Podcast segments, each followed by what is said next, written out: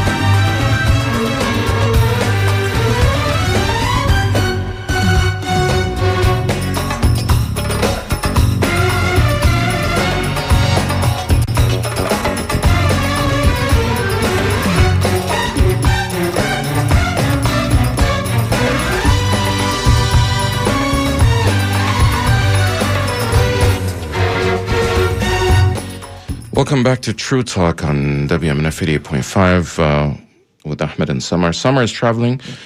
It's me in the studio, Ahmed Bedir, and on today's program we're going to be speaking about the earthquakes, the massive earthquakes and aftershocks that took place in southern Turkey that has impacted hundreds of miles and millions of people, um, destroyed thousands of buildings. So far the death toll is um, something like nineteen thousand people or more.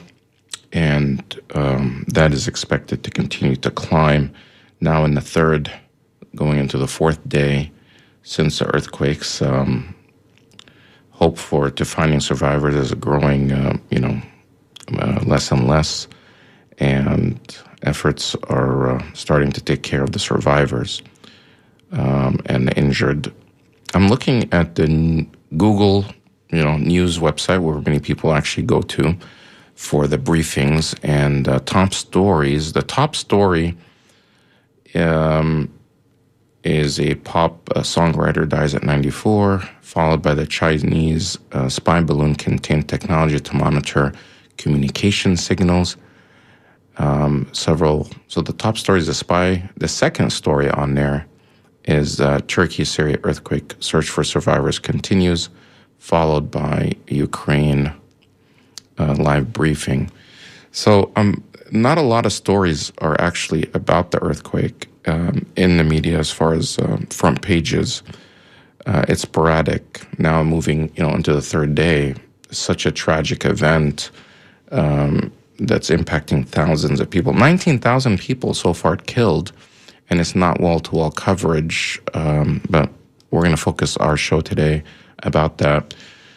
Of course, uh, we're praying for the people that lost their lives and um, the people that are survived, the, pe- the injured. So much, so much devastation. It's just hard to even describe uh, where to begin about the images that we're seeing uh, coming out of that region. I had a chance to speak to a couple of um, reporters, producers from Vice News who are actually on the ground in southern Turkey right now. The signal was spotty Um, so we couldn't actually do a live interview, and we couldn't even do an interview because the connection is so bad, we can't get a connection. But what we were able to do is something unique, which I haven't done on this show before, to do an interview over voice notes. So this is an interview, first of its kind on this uh, show, maybe first of its kind on this station, where we're sending back and forth uh, voice notes uh, to those uh, to the reporters in southern Syria, because uh, we couldn't get a solid connection. They're actually, they had landed in um, Antakya, um, one of the most devastated areas. Antakya is kind of a strip of land that dips um, in southern Syria along, uh, in southern Turkey, along with the Syria border, and is on the Mediterranean Sea. Um, and uh, a lot of the destruction happened there. And they had uh, gone there yesterday, and they were trying to return back to the hospital, uh, field hospital uh, there. Of course, they travel back and forth because there's no adequate shelter or, you know, hotels or places to stay in Antakya. So they go back and forth to either Gaziantep, which is another city that was also hit uh, hard, uh, but there are, you know, it's, it, it's sporadic. So this is the interview that I had conducted um, through this mechanism. I'm going to play it for you. This was just done, like, you know, in the last hour. In fact, as I was driving to the station, they were still sending me messages.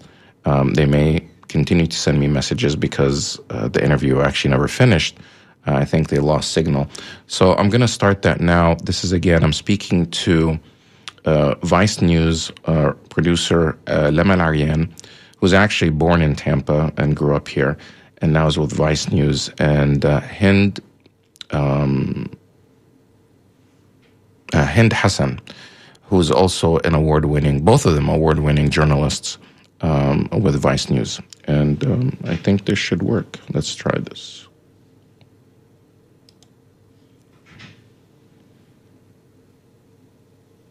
Because of internet connection. Uh Hi, Lema. This is Ahmed from True Talk, and um, I'm doing something a little different for the radio show today, uh, having a conversation with you over voice notes because of internet connection, uh, the internet connection and signals being spotty in the um, earthquake area that you're in. Um, I wanted to talk to you about the aftermath of the earthquake, what you've seen so far, what you and uh, your colleagues are doing, and um, basically describing the situation there. So uh, what is your team, your uh, Vice News team, doing on the ground there, and what have you seen so far? Hi, Ahmed. Yes, that's right. The phone lines here are very bad. Basically, connections are in and out because a lot of the towers were damaged during the earthquake, um, and we've kind of been stuck in traffic all day trying to get to a hospital um, near a place where we were filming yesterday. It's a field hospital because the main one has been damaged. Um, yesterday we landed in Adana, uh, which was pretty badly hit, uh, but not as bad as other areas. So we drove straight to Antakya, um, which is an area that hasn't really received um, as much emergency aid, I think, because it's much more difficult to get to. The roads were very bad, and when we got there, every single house on these two blocks um, were completely destroyed, and people were just gathered outside, and everybody had somebody um, under the rubble that they were hoping to save, uh, or that person had already passed away and they were just trying to take their body. And the scenes there were extremely emotional. Um, people crying, you know, begging rescue workers to go into the house. Um, but a lot of the houses were basically too damaged for people to start digging in because a lot of them were leaning, and uh, rescue workers have to determine, you know, if it's safe enough to go into the house. But the scenes of catastrophe were like nothing I've ever, ever seen before. We got to the site about forty hours after the earthquake hit, and so we were not expecting to see any survivors whatsoever. Um, even people were saying, yesterday I was speaking to my cousin under the rubble, today I haven't been able to hear from him. They were all just hanging around outside, um, trying to figure out what to do.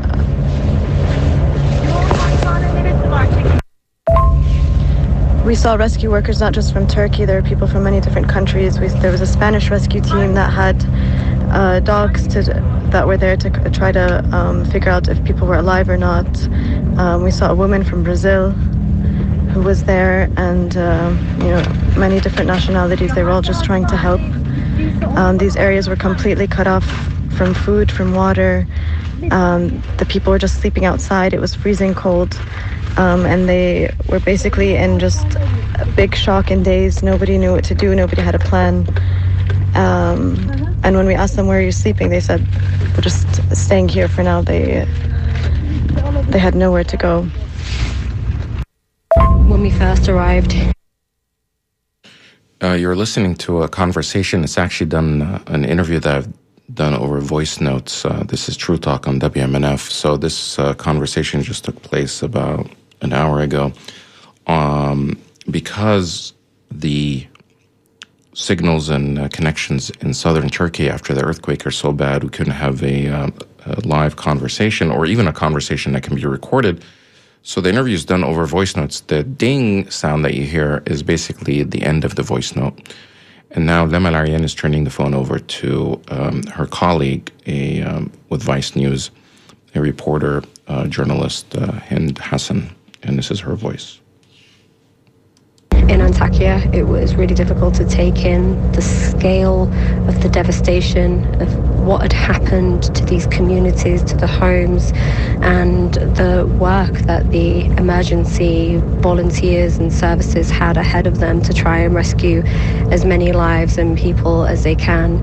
As soon as we got there, we saw a group of rescue workers uh, digging away at this pile of rubble that was once a home, and somebody told us that they believed there were four people who were underneath the rubble and that they were possibly alive. There was another house that was very close next to that one, and they believed that there were two people who were also stuck in in the rubble, Uh, under the rubble in that building, and these emergency workers were desperately digging away, trying to get towards them. Every now and then, everyone would be told to be quiet, and there would be this eerie silence that would just fall on the entire area as people listened out for any form of life, and then they would start digging again. Uh, they brought in machines to try and help move some of the huge rocks out of the way and try and get closer to the people who they believed were alive. Obviously, it's an incredibly difficult and dangerous and complicated uh, process to go through, because you don't want to injure the people who were inside any further. Then um, after a couple of hours, a few bodies, a couple, two bodies were pulled out of one of the buildings, um, which was devastating for everyone who was there, because you know, that little bit of hope that people had that slowly starts disappearing. Everyone is really aware that every single second counts, and with every minute that goes, people's lives are at risk.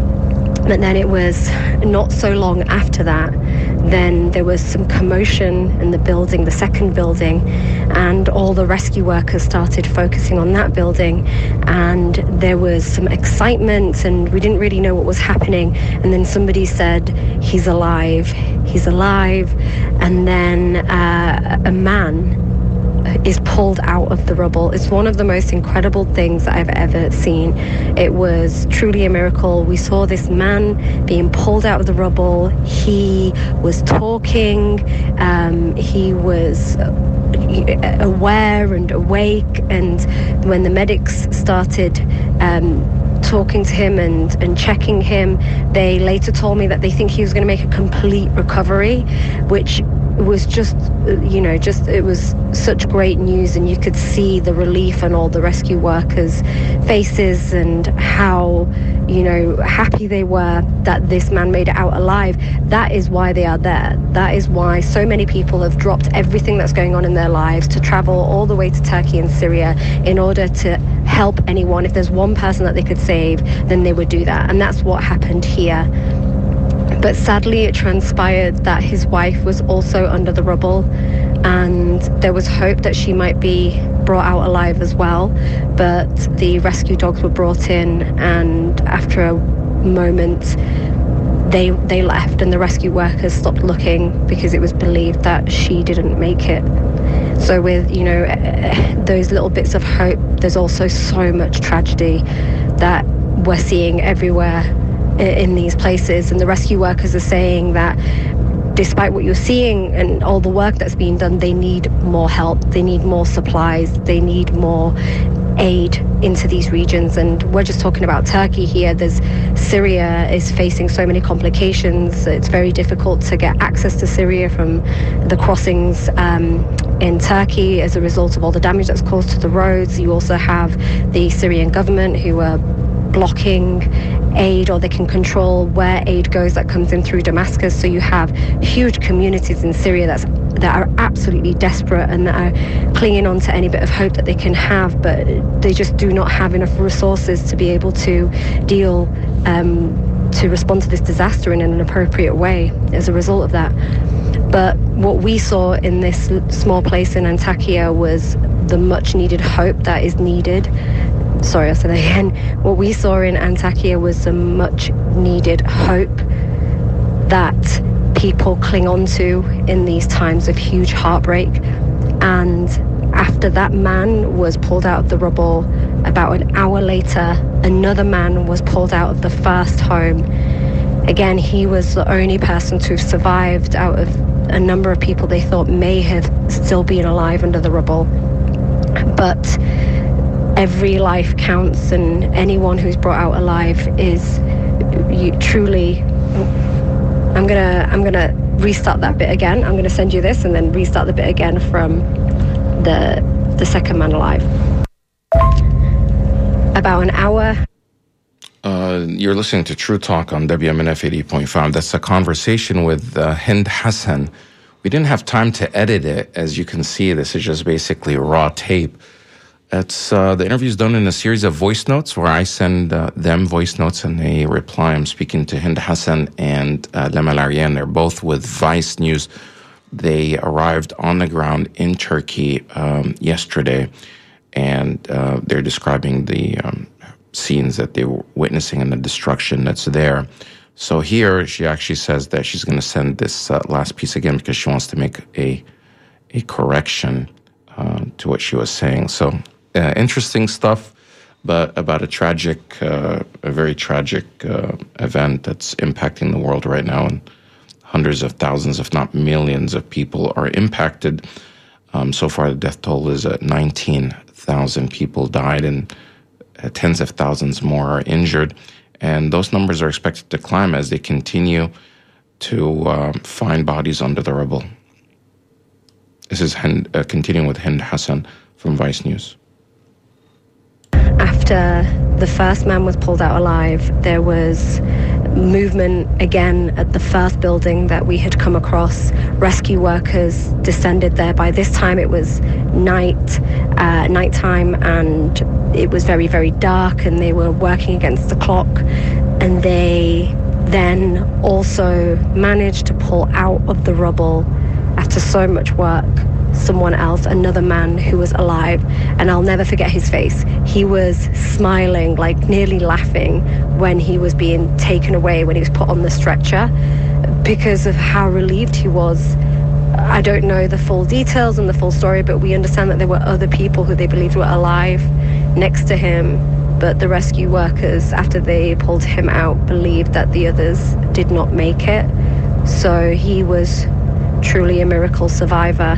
And his face, I'll never forget that image of just how relieved he was.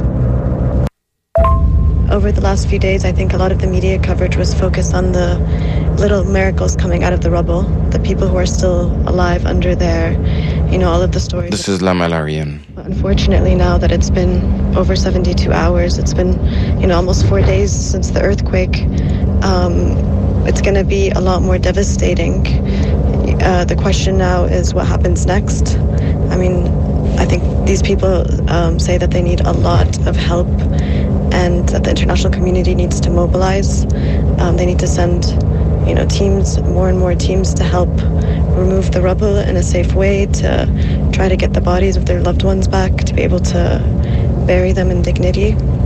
And that's going to take a lot of work. I mean, today just the roads were closed, there was there seemed to be a lot of help going towards Antakya. Um, but these people, their lives have been completely upended, and we asked them, you know, what do you see for the future? They say, we see no future. They're just in complete, complete shock. A lot of the people in the neighborhood we were in in Antakya um, spoke Arabic uh, because they're the Arab-speaking Turks, and they were all coming up to me and saying, you know, I have five relatives in this house, they're dead, but we need to just get their bodies. Um, and it just kept happening to me over and over. Um, some people were extremely emotional. There was a big digger there, I think that was being operated by people from the neighborhood, and they were just begging um, the operator to help them remove some rubble so they can retrieve their cousin. He was a twenty-one-year-old who was trapped under the rubble, and he had a dog, a golden retriever, with him who was coming in and out of one of the collapsed windows. He was somehow being able to fit in, and the dog had the kid's wallet, or he had the man's wallet, and he had his phone, um, and he kept going in and out basically to tell them he's still alive.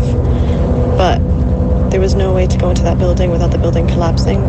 I could even see with my eyes, it was leaning towards the front way too much. It was leaning towards the front way too much. And um, so the father of the twenty-one-year-old basically stopped the digger with his body from moving. He just sat by the wheel and he said, "You're not going anywhere, please." And he started, you know, sobbing in the street. Um, but eventually he was consoled. And then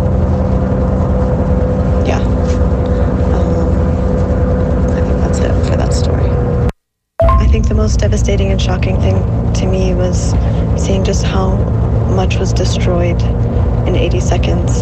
Um, just how much history that's in this area, all of the people's lives. Um, we walked into this neighborhood in Antakya, and there was a man just standing on top of the collapsed mosque, you know, trying to look for all of the pages of the Quran and the books that were spread around everywhere, and he had made like a pile of them to kind of take them away safely. Just...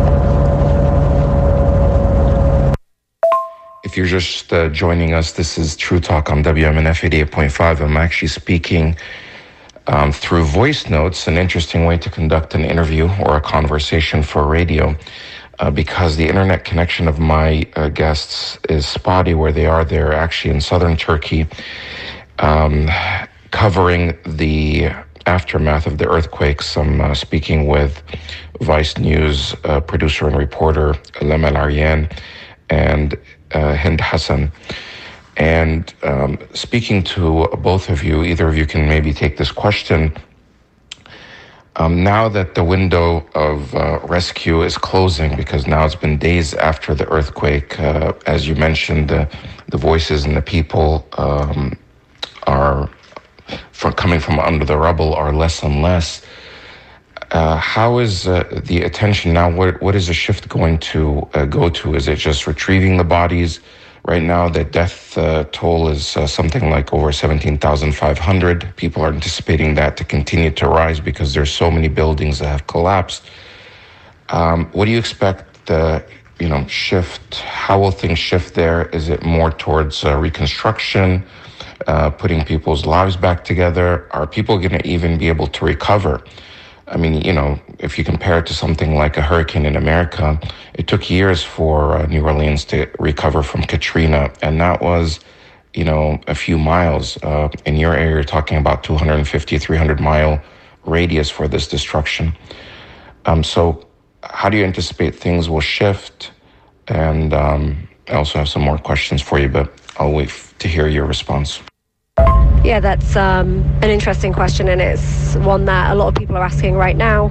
The location that we went, the focus was still on trying to save as many people as they possibly could. Obviously, that time is running out, and soon there will be very little hope, if at all. We know that in some areas of southeastern Turkey, they, they have actually stopped trying to look for people who are alive, but the search and rescue is still continuing in other places. In terms of what happens next, the communities that we've been to, that we've seen, and the people that we've spoken to, they are in so much shock They don't even know where they are sleeping tonight or tomorrow, let alone what the future holds. In fact, uh, having a conversation with a few people, I said to them, what, what will you do next? Do you have any idea at all? And they don't. They don't have their phones. They don't have their lives. They don't have anything that they once owned. It's all under the rubble. They don't even know how they're going to communicate with people to start rebuilding. Um, some people have gone further into Turkey to go stay with family. Some are staying in shelters and receiving uh, help. But I think it'll become more clear in, as the weeks go by, what the next step is, what the, the plan is. In Turkey, there is, the government has, as we all know, announced a state of uh, emergency, and they will be, they say that they'll be providing provisions to try and help people as much as they can. Uh, I'm not too aware of exactly what the, the those particular steps will be and what support that they will be receiving, but I think there's still a huge humanitarian focus on Syria, because there are communities there that we don't even know what's happened or what support they're getting or if they've even been reached, and the lack of aid that's going into Syria or the obstacles that are being faced by charities and N G Os and human rights organizations to get into Syria to see what's happening there. That is a whole other thing that people are still grappling with and, and trying to deal with, uh, because there are victims, potential victims after this earthquake. So there are people who have survived this earthquake, but if they do not get the support that they desperately need now in terms of shelter, in terms of aid, then there could be many more victims way after these uh, earthquakes have, have finished. I'm not sure that that last line.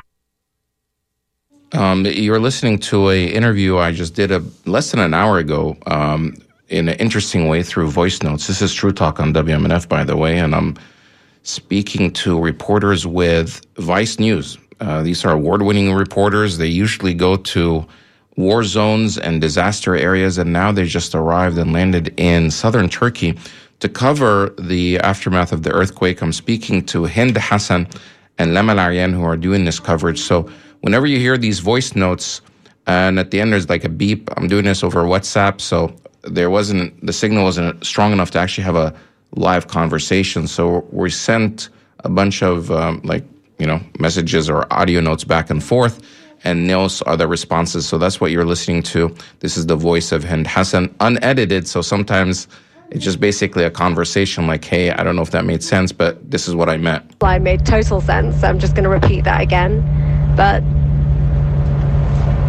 there are thousands of people who have been killed in this earthquake. There are so many victims, but there are also people who miraculously survived these earthquakes, but they're in desperate need of help and support in terms of shelter, in terms of somewhere warm to stay. It's still very cold in parts of Syria and, and also Turkey, and without aid, without support, without amenities and food and warmth, then there is still the possibility of many, many more victims and many more people dying as a result of this earthquake and the impact that it's had.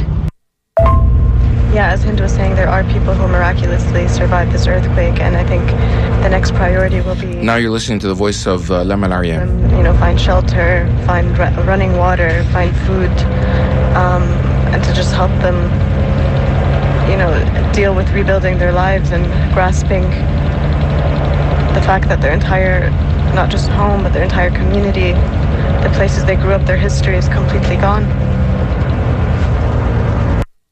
There are also a lot of Syrians uh, or Syrian refugees living here who haven't been able to go back and uh, cross over the border to see their families, but we do know that today they were able to send the bodies of their family members back to be buried in Syria. Um, that was something that the government here allowed. Um, so they were just sending bodies upon bodies across the border today uh, to be buried. We're actually on our way now to a hospital. Um, you know, the number of people who have been injured are in the tens of thousands, and we know that hospitals that have been closer to the epicenter of the earthquake have been completely damaged, and that many people have been treated in makeshift ho- in makeshift hospitals outside. We're now three days post-earthquake, and we know that by this time the chances of survival for people who are stuck in the r- rubble are down to single digits. Um, we hear from medical sources that it's probably down to about five to ten percent survival rate now, if even that.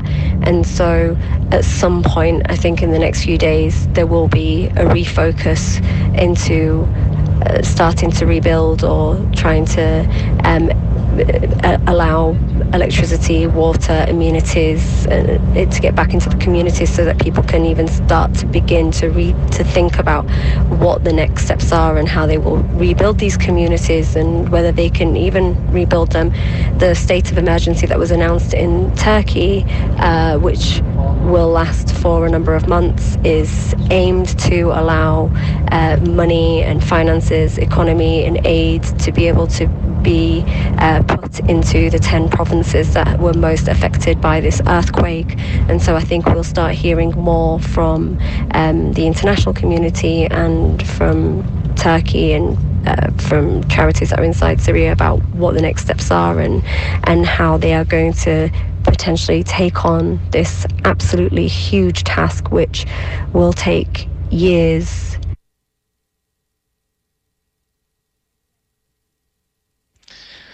This is True Talk on W M N F eighty-eight point five um, with your host Ahmed. I'm speaking to Leman Aryan and Hind Hassan, who are with Vice News.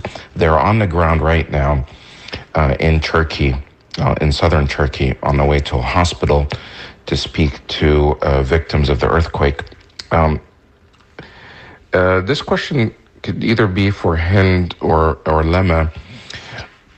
Uh, this, a lot of the people that are impacted by this uh, earthquake in southern Turkey are actually refugees from Syria. There's like a few million, a couple of million, if not more, Syrians, displaced Syrians that crossed over into Turkey and are in southern Turkey that have been living there. Uh, some of these people are, um, you know, we're trying to just put their lives back together. How is this impacting those communities that may not have support networks there, and now that they've lost their home or their temporary home and um, they're on the streets? Is there adequate shelter? Or obviously there's not adequate shelter, but what are people trying to do to provide shelter, or what are people doing? Are they moving inwards into Turkey? Uh, what is the situation like there, um, and what have you learned about that?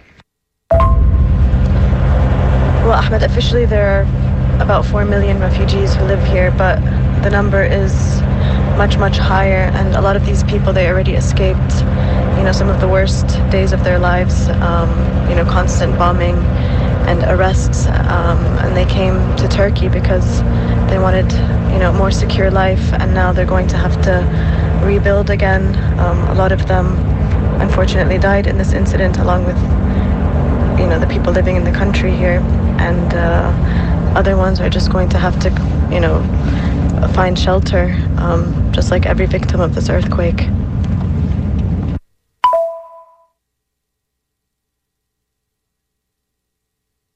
Welcome back to True Talk on W M N F eighty-eight point five with Ahmed and Summer. You were uh, listening to a um, an interview that I did over WhatsApp in a series of voice notes Um with reporters from Vice News who were live on the ground um, in southern Turkey.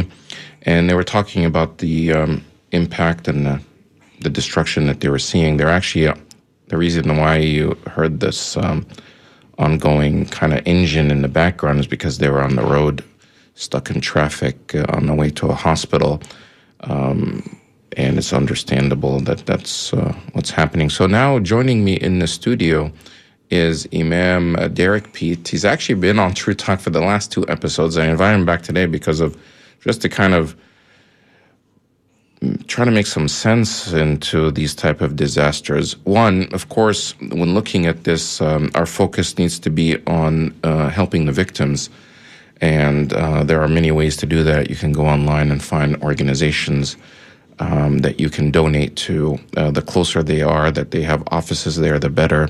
Uh, the, um, you know, Turkish Red Crescent themselves, uh, they have operations, as well as the Turkish government. They have different um, charitable uh, arms that they're, uh, you know, focusing on rescue efforts uh, in Turkey. So, um, but, and of course that was, you know, the scenes that they're describing there, and as well as what I heard from people that I talked to that were impacted. In fact, yesterday I actually talked to someone who, um, you know, was there in Antakya, in Hatay, and their building collapsed, or at least one wall collapsed on them. And uh, he ended up losing his child, a four-year-old boy. And then his daughter, who's fifteen, was also impacted, but she uh, survived, but is uh, not able to move. So they rushed her to a hospital. And he was describing, basically, he said it, it was like end of times. It was like the day of judgment. He kept saying that. It was scenes, whatever I, you know, he imagined the day of judgment to be, that that was it. It was end of times, so much destruction, and he had no other words to describe it. And they had to make their way to find some sort of transportation through a chain of buses, and they ended up uh, hundreds of miles away to a place where they don't know anything about. They were only able to escape with the clothes on their back, and it's like freezing cold out there, you know, sub uh, zero temperatures in Celsius, uh, like freezing at night especially. And they had just had a, a, a storm. So I'm now joined by um, Derek Pete in the studio with me. What is your reaction when you heard about this uh, earthquake? Yeah, immediate reaction. Immediate uh, reaction is um, um, is to you know say Hasbunallahu wa ni'mal wakeel, that Allah is the best um, helper, and that we need His aid in these sorts of situations. And it's really just to, I guess, to catch oneself and to you know feel remorse, but then to. Because so much is happening there. I'm just being very honest, right? There's, that so much is happening there now that you kind of want to make meaning out of it. You want to make sense of this. Oh, why is this happening again? I'm just being very direct. Right. Um, so for, for me, immediately I have to think, okay, wow. You know, subhanAllah, this is, you know, that's a, this is a area that's already hard hit by civil war and all sorts of civil strife. ISIS is still in the area. Different factions are fighting. And then you have this earthquake that earthquake that it hits. So for me, it's like, you know, okay, where does this fit in with our um, with our understanding and our deen? Um, deen means uh, our uh, faith, our yeah, religion. Our religion, and how do we um, find meaning in this? How do we find solace in this? And so that's that was my immediate reaction, and I'm sure a lot of a lot of other Muslims felt the same exact way. Um, before I go any further, I just want to just say that in the studio, you brought with you today your wife and your child. Uh, how old is your child? So she's two years old next month. Two years old, because I hear the breathing into the mic, and then the listeners might be like, well, what's happening over there? Um, so, and no, it's it's okay. So, but what's the significance? Because I guess your your wife is actually Syrian, right? Yeah, so my wife is from Syria, and um, some of their family, um, they live in the north, and they were directly im- impacted by the earthquake. Um, and also, I mean, the earthquake is, was felt as far south as Lebanon. And I think up until yesterday, they were telling me that they were still feeling aftershocks. Right. Um, so, you know, my immediate reaction to that was, this is um, really unusual. Yeah, I mean, yeah, for, for a natural disaster to take place that covers something like six hundred kilos, uh, you know, two hundred fifty, three hundred miles, it's a huge space. Like, I somebody was telling me yesterday, when the hurricane hit Panama City... It, years later, they still haven't recovered in Panama City. And this is the United States of America. And that's Panama City. It, it was only eighteen-mile radius, mm-hmm. a twenty-mile radius. Now imagine something as far as two hundred fifty miles. That's that's as big as some countries, possibly. That's as, like as wide as Florida. And, um, and so many people uh, that are dead. I do want to, because I think your wife wants to step out, but I do want to ask her, because she is Syrian, Um, before we get into uh, the faith aspect, um, you can put on those headphones. Um, wh- what is your name? Uh, Hadil. Okay, sorry. Go ahead again. Uh, Hadil. Hadil. So, Hadil, you're from Syria. Uh, what's happening? What are you hearing from Syria right now? What are conditions there? Uh, I heard that it's a pretty catas- catastrophic. Um, no help and no aid has reached so far. Uh, very little reach to the capital, Damascus, um, but the north, the north area, um, the places that are not under the um, the control of the regime. They are still struggling. Even areas that are under the control of the regime are struggling. This morning, uh, my family was telling me that uh, the city of Jebla in the north is pretty, pretty, pretty bad. Um, whole neighborhoods are on, on the floor, and they still didn't get help. Um, so when you say regime, under the control of the regime and not under it, what does that mean for listeners that don't know? So basically, after the war, uh, we kind of have um, the country divided. Uh, the north area is with the um, uh, with the with the um, rebels or the opposition. Rebels or the opposition, and the, the south and the east area of the country is under the um, control of the regime. Uh, a lot of the help is getting into the country through the areas where the regime is and getting to Damascus, where the capital is. But um, they're still unable, and that's what I heard on the Arabic news, that they're still unable to get any help through the north yet, uh, for one reason or, or for one reason or, or the other. Um, there are still people who um, are under under rumbles, and their chances of survival now, it's getting close to zero. Uh, after four days of the disaster, um, uh, I um, I watched a lot of reports from the um, White Helmets. I don't know if you are familiar right. with it. Right, well, I'm familiar with it, but our, our listeners may not be familiar. The White Helmets is a civil society. They're basically like uh, you know first responders, um, and they they have ambulances and they wear helmets. They're like, you know, because of the rubble and the war, so they dis- distinguish themselves by wearing these white helmets, and they go rescue people. Right, and they do not have enough equipments to help people. Right.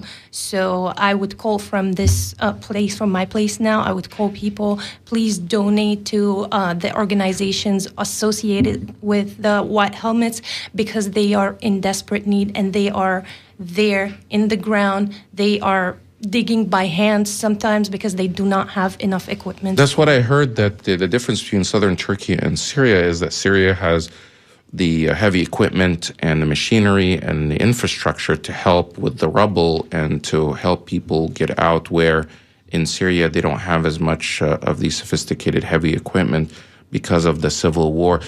But before you go, uh, you know, your country, your homeland, because you're also an American, but your place where you come from, uh, you know, it's been under devastation now for over a decade. You know, the civil war, the fighting, uh, so many countries got involved, so many bombings, and now, you know, this happens. Right. Uh, I read somewhere that this earthquake is equal in power to like three hundred atomic bombs that were dropped on Hiroshima, like the magnitude. I think it's three hundred maybe. Anyway, it's a lot of atomic bombs, so much destruction. How are people expected, you know, how are people there, expect, you know, how are they dealing with this? I, I feel like they're in shock. They're st- they still don't understand what happened. Like, mm-hmm. um, ten years of war, we didn't die. We're dying from the earthquake now. Uh, people are staying in front of the rumble of their buildings because half of their family is still under the rumble, um, thinking that... Uh, Like they're not eating, they're in extreme, uh, extremely cold. They don't have basic, not even a blanket to wrap themselves with. Um, somebody told us today that some of those people, they need a sandwich. They've been there just like trying to dig by hands for days now, trying to like look for their family under the rumble. Um, but I see like shock. I see people are just sitting there looking at the rumble after four days, not believing uh, what's going on. Like they don't understand it. They can't.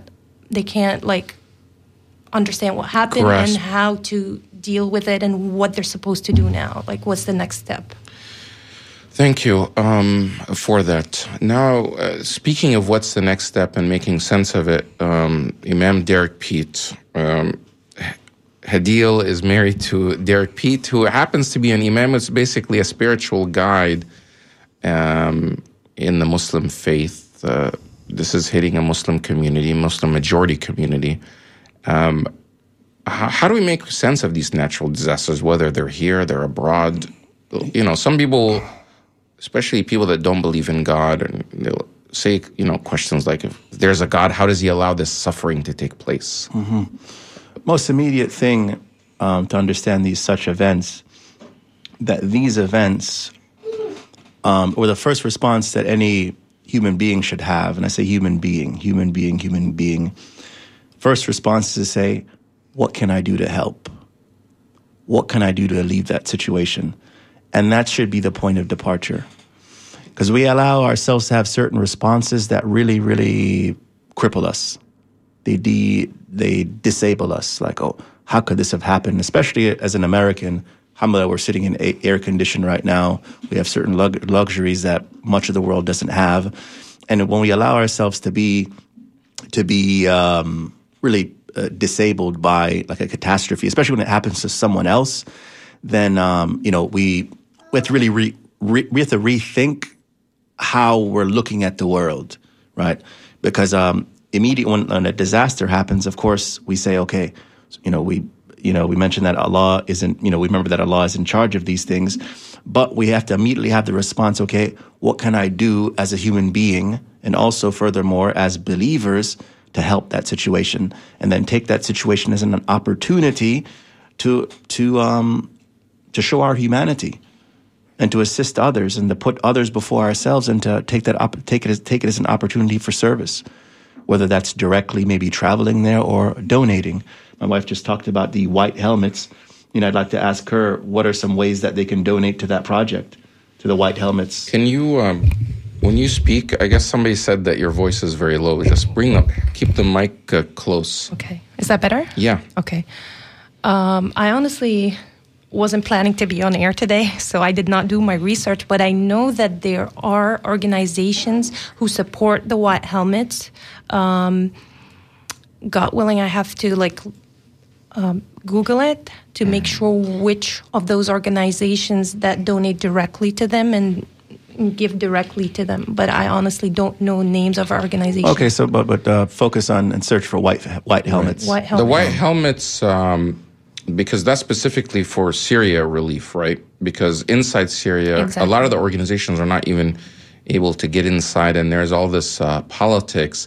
Many countries are not actually responding and helping within Syria because they they can't deal with Bashar al-Assad's regime, or they have political problems, sure. Or they are unsure if the aid will actually get there. Uh, but from what you're saying, and From generally from uh, what we've seen online and from uh, media outlets, is that the White Helmets, uh, you know, aid to them does get inside, and they're in a part of the country where the government is not operating. Um, you know, they're working in areas where the the, the Syrian regime is not there. Um, At the areas of the Syrian regime, I think the people who are active are the Red Crescent. Red Crescent, mm-hmm. Okay. Now, were parts in the, in the, within the Syrian regime, controlled parts also uh, heavily hit? Uh, yes, oh, yes, yes. Okay. The entire north area. And like, um, I would say half of it is the area of the revolutionaries, and the, uh, half of it is the area of the regime. And both areas need help. It just seems like with something like this, Imam, it would kind of put in perspective for all people, the ones that were fighting and the ones that were not, and uh, the victims and, and the people in power, that, you know, something like this puts should, should you know, send a message, you would think, that, hey, it's not worth fighting, that, in fact, uh, we need to be united to save people's lives, put our differences aside, and try to, you know, that all of it can just go away with the earthquake. one hundred percent. It shows us the fragility of life. And it, I think that these events, they focus, I mean, they make us focus, and they force us to ask the question, okay, why did this happen? It's almost like a natural human response. Why did this happen? Is you know, it sacrilegious to even ask why? Because, I mean, some um, people will say, like, don't question God's wisdom. Well, it's it's it's it's, it's from... The, it's from human nature that we're going to ask why, right. right? Even the angels ask why. Oh, yeah. Yeah, What's remember an in, example? In Surah Al Baqarah, that they say, why are you creating this human being that's going to, you know, shed blood and spread corruption on the earth? The angels ask why. So then the human being asks why. Um, so it's something that we embrace, the why. But it's also important that we sit down and actually explore that why and come together and unify on answering, okay, what really happened here? And maybe if we sit down and focus long enough, we'll see that um, it can be a source of unity, and also a source for us to figure ourselves out. as you mentioned, to maybe put the arms down and maybe come together as a people and find frameworks and find some way to really get along, to provide a, provide a better future for the country and the youth, and to uh, to really see beyond ideology and, and political factionism and all these different other isms that are really only designed to keep people divided, to put them down. Right? So I think um, there's a lot of I think there's a lot of thought to be put into um, um, put towards healing, right? That this is now a catastrophic event that we're forced to um, you know to ask certain questions, and I think um, we do ourselves a favor when we ask those questions, but then find appropriate appropriate answers. Um, and of course, for us as Muslims, that those answers come through, you know, uh, come through our faith. And uh, what does your faith uh, and, say about a tragedy uh, like this? I mean, is this is this something that will turn people towards God or away from God? It, it, it's funny. I think um, in most cases, if we look at the Islamic history, that these sort of calamities, we want a historical sort of, or a, a historical or sociological study, we can see that Muslims have always responded with, to these sort of calamities with an increase in faith, with an increase in their re reliance upon Allah. And usually after calamities like these, there is much ease that comes. So Allah says in the Quran, Innama al-usri yusra, Innama al-usri yusra, that with difficulty, with a, with a specific difficulty, comes an ease. With a specific difficulty comes an ease. Meaning to say, with a calamity, with a particular calamity like this earthquake, comes an ease. And with this particular, this is what the, the Quran says. So with this particular calamity, there will be two eases. Allah mentions ease twice. Twice. So, I mean, it's hard to, for people that were impacted to see the ease right now. Where is the ease, mm. and when is it coming? It, it comes thereafter. And this is this is how it's been historically for Muslims, um, especially in that part of the world. You have instability, but then, if we want to take a historical example, we have the Mongol Mongol invasions of of the Middle East, um, and the Mongols. They eventually, many of them, but then embrace Islam, and then we have this cross culturing or cross Uh, fertilization that happens between Mo Mongolian culture and Islamic, the Islamic cultures that were there before, and then you have um, a really, really powerful empire that des that develops in the northern part of um, Kurdistan, and also the Golden Horde, um, the um, you know these places that were on the Middle Eastern Silk Route, and these become really, really rich empires. Um, that's just a historical example. So you have calamity, something that's really debilitating, but then there's a partic there's a divine wisdom there, and that always is proven to be the case in Islamic history. Um, yeah, so if we wanted a historical analysis, we can look at the history. Um, I wanted to take the opportunity to, um, I guess, speak about how, as Muslims, what what's the appropriate response, and really as human beings, what's the appropriate response? Can you do that in uh, ninety seconds? Yeah, so the appropriate response is, is to say, okay, this has happened, but we know as, as believers that God is in control, and that God has wisdom. There's wisdom inherent in what he does. That's a fundal, fundamental part of anything that God does, that there is wisdom. Where's that wisdom? How do we respond? Immediate response is to say, okay, how can I help? How can I donate? How can I be a part of that healing? How can I be a part of that ease? How can I come to know God through what has happened here? How can I gain nearness to him and alleviate the situation of my brothers and sisters overseas? Whether that's as a Muslim, brothers and sisters, or as human beings, how can we alleviate that suffering? How can we be active? How can we help? How can we also heal ourselves and open up ourselves to learn about other people, and kind of kind of embrace that suffering, embrace that that hurt? Not to say we want to be hurt, but that we want to feel for other people. We want to empathize. We want to feel for them. We want to connect to them. We want to grow in our own humanity. This is a unique opportunity for that. And I think this is, these are the best sort of questions to ask, and also the best sort of solutions to say, okay, we've been hit, hit.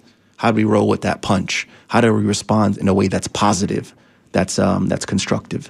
Thank you so much. That was Imam Derek Pete trying to make some sense out of this tragedy and earthquakes that have happened in Turkey. Um, as it was urged, uh, do what you can to donate to people there, to uh, trusted organizations. Maybe we'll talk about that next week. This has been True Talk on W M N F eighty-eight point five, W M N F Tampa. N P R News is next. Have a great weekend, and uh, please pray for those uh, in southern Turkey and in Syria.